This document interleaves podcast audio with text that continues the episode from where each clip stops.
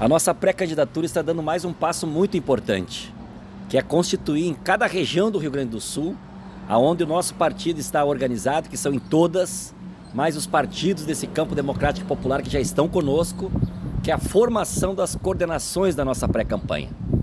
Numa forma plural,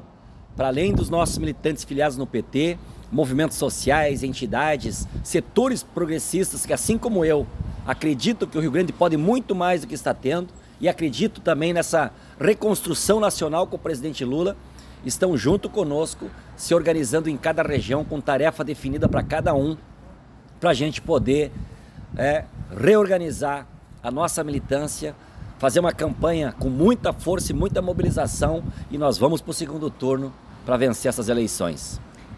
Essas coordenações nas regiões têm como tarefa primeira, o próximo passo agora, é organizar grandes assembleias populares, plural, democrática, com muita participação. É desta forma que eu vou apresentar um programa de governo discutida com a população em cada região, Além das diretrizes gerais do nosso programa de governo, nós vamos debater também o desenvolvimento regional. E assim nós vamos alicerçando a participação popular no governo que nós queremos constituir.